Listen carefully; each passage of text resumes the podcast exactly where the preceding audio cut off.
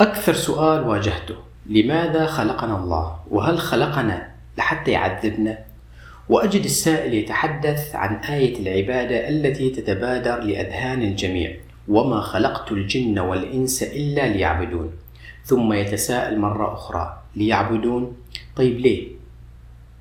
وهل ربنا سبحانه وتعالى محتاج لأن نعبده؟ ثم ما هي العبادة؟ هل هي الصلاة والزكاة والصوم والحج؟ هل هذه هي العبادة المقصودة كما تعلمنا وورثناه من فقهاؤنا الأفاضل؟ كيف نعبد الله؟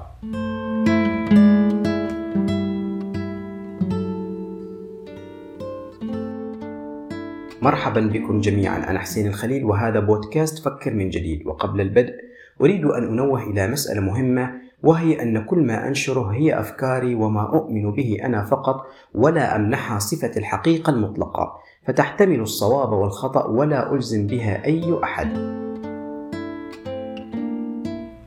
في مثل هذه الأيام من يدخل في نقاشات مع طرف آخر سينتهي به المطاف في معظم الأحيان إما بتكفيره أو تخوينه أو الانتقاص منه أو بالدعاء عليه.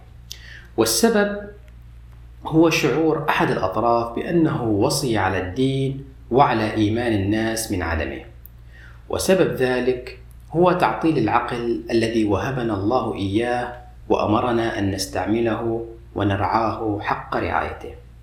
فكثيرا ما نسمع في هذه الأيام عن شبابنا وبناتنا وللأسف بأنهم يتوجهون إلى الإلحاد أو بمعنى أدق رفض واقع الحال الذي هم عليه مع يقينهم في قرارة نفسهم بوجود الله وحقيقة هذا شيء يجعلنا نشعر بألم شديد.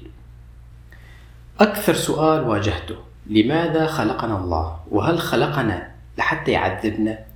وأجد السائل يتحدث عن آية العبادة التي تتبادر لأذهان الجميع وما خلقت الجن والإنس إلا ليعبدون ثم يتساءل مرة أخرى ليعبدون طيب ليه؟ وهل ربنا سبحانه وتعالى محتاج لأن نعبده؟ ثم ما هي العبادة؟ هل هي الصلاة والزكاة والصوم والحج؟ هل هذه هي العبادة المقصودة كما تعلمنا وورثناه من فقهاؤنا الأفاضل؟ كيف نعبد الله؟ المشكلة الأكبر تكمن في الإجابة على السؤال الرئيسي الذي هو لماذا خلقنا الله أساسا؟ فالجواب ومن وجهة نظري المتواضعة وتحليلي للأمور. أجد في جعبتي جوابا استنتاجيا منطقيا جدا. سأطرحه عليكم يا أصدقائي الكرام عن طريق ضرب مثال حوض سمك الزين المائي كمثال لعلي ألقي الضوء على هذه الزاوية المعتمة. فغالبيتنا لديه حوض أسماك للزينة وبالتأكيد بداخله أسماك صغيرة. السؤال هو هل تستطيع هذه السمكة الصغيرة بعقلها المحدود أن تفكر وتستنتج ما الذي حدث لها وجاء بها إلى هنا أي إلى حوض السمك أم أنها ستبدأ بالتكيف مع الوضع القائم؟ أعتقد أنها ستتكيف مع ما هي عليه.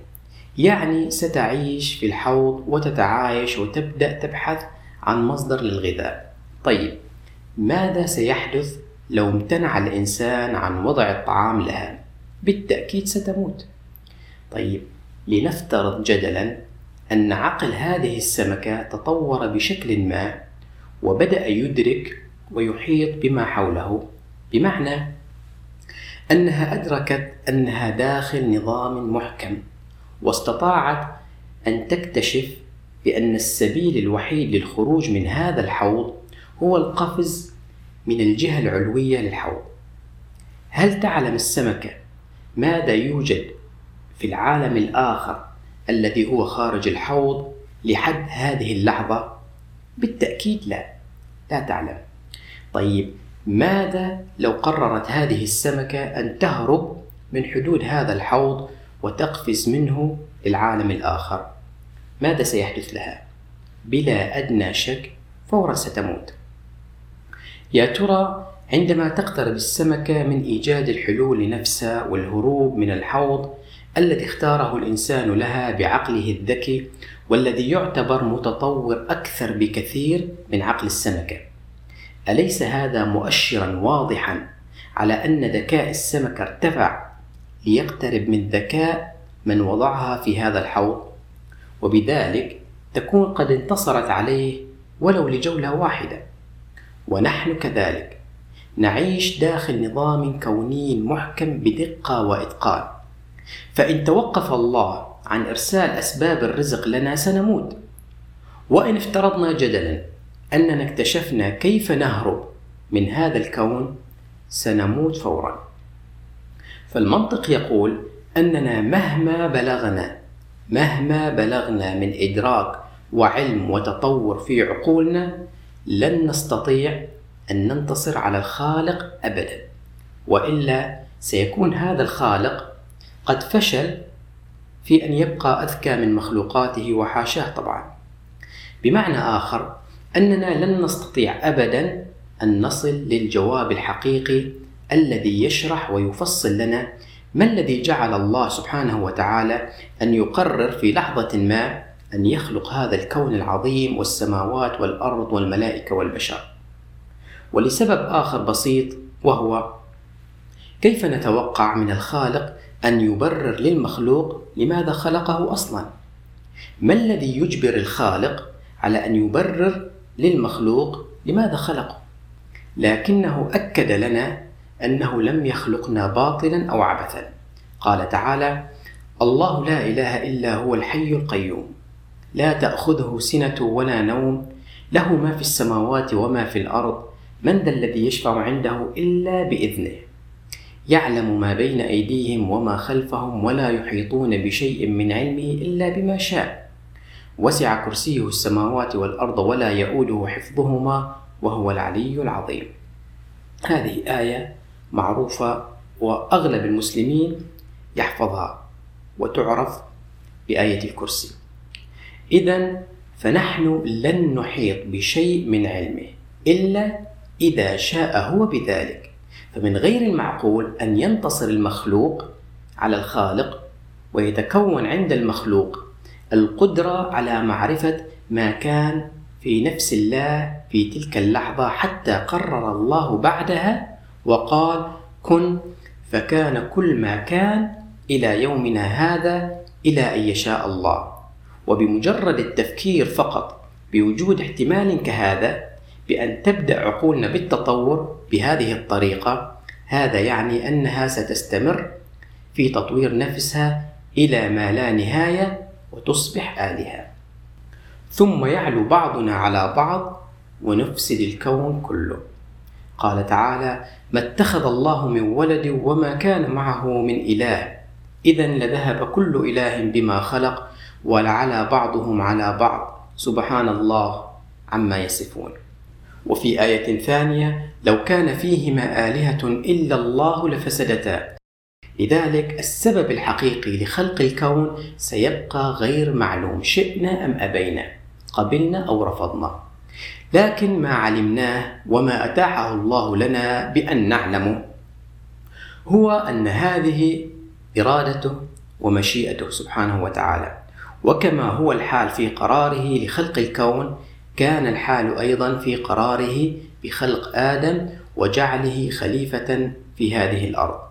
قال تعالى إذ قال ربك للملائكة إني خالق بشرا من طين. وفي آية ثانية وإذ قال ربك للملائكة إني جاعل في الأرض خليفة. قالوا أتجعل فيها من يفسد فيها ويسفك الدماء. إذا الله سبحانه وتعالى قرر أن يجعل في الأرض خليفة لحتى يعمرها ويعيش فيها إلى أجل مسمى عنده هو الله سبحانه وتعالى. وهذا الخليفة هو من صنع الله ومن إنتاجه هو. فهذا المنتج كأي منتج ملموس ليعمل بالشكل الصحيح بكامل مميزاته التي وضعها صانعه فيه يحتاج إلى دليل مستخدم. ودليل المستخدم هذا هو هدى الله وكتاب الله فيه كل ما يتعلق بهذا الإنسان من أحكام إلى غيبيات إلى حلول للمشاكل التي قد تواجهه. وبالتالي كلما اتبعنا ما جاءنا من الخالق الصانع بالضرورة سيصلح حالنا وسنخلف الأرض بالطريقة الصحيحة التي أرادها الله. قال تعالى وعد الله الذين آمنوا منكم وعملوا الصالحات ليستخلفنهم في الأرض كما استخلف الذين من قبلهم وليمكنن لهم دينهم الذي ارتضى لهم وليبدلنهم من بعد خوفهم أمنا. يعبدونني لا يشركون بي شيئا ومن كفر بعد ذلك فأولئك هم الفاسقون. يبقى السؤال الآخر الذي لا يقل أهمية أيضا وهو كيف نعبد الله لنحقق مراد الله الجواب نجده في دليل المستخدم أي في كتاب الله سنجد يا أصدقائي الكرام بعد كل كلمة تعبدون أو عبادي كلمة هذا صراط مستقيم فأين هو هذا الصراط المستقيم؟ أين نجده يا ترى؟ بالتأكيد نجده مرتبطا بالتحريم حصرا. فكل آيات التحريم هي الصراط المستقيم. إذا العبادة المقصودة تكمن في اتباعنا لصراط الله المستقيم والذي هو فعل الخيرات والابتعاد عن المحرمات وكل ما فيه ضرر وظلم للناس. فالخط الفاصل بين عبادة الله وعبادة الشيطان هو هذا الصراط.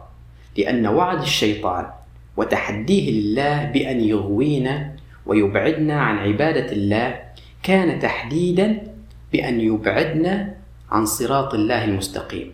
قال تعالى قال فبما أغويتني لأقعدن لهم صراطك المستقيم. فالشيطان يريد منا الابتعاد عن صراط الله والاقتراب من الصراط النقيض له وهو صراط الجحيم. فكما أنه يوجد صراط الله المستقيم فهناك أيضا صراط الجحيم. قال تعالى احشروا الذين ظلموا وأزواجهم وما كانوا يعبدون من دون الله فاهدوهم إلى صراط الجحيم وقفوهم إنهم مسؤولون. فصراط الله المستقيم يتمثل بالابتعاد عن المحرمات وفعل الخيرات بينما صراط الجحيم عكسه تماما. فهو يتمثل بفعل المحرمات والابتعاد عن الخيرات. وصراط الله هو الصراط الذي نطلب من الله أن يهدينا إليه كلما قرأنا بفاتحة الكتاب. لذلك أي اتباع لصراط أو سبيل غير صراط الله سيؤدي بنا إلى الضياع والهلاك ولن يؤدي إلى الصلاح الذي أراده الله في خلافتنا لهذه الأرض. فكل من تبع صراط الله دخل في عباد الله الصالحين الذين وعدهم الله بأن يرثوا الأرض. هذا هو موضوعنا لهذا اليوم. ودمتم بود. والسلام عليكم.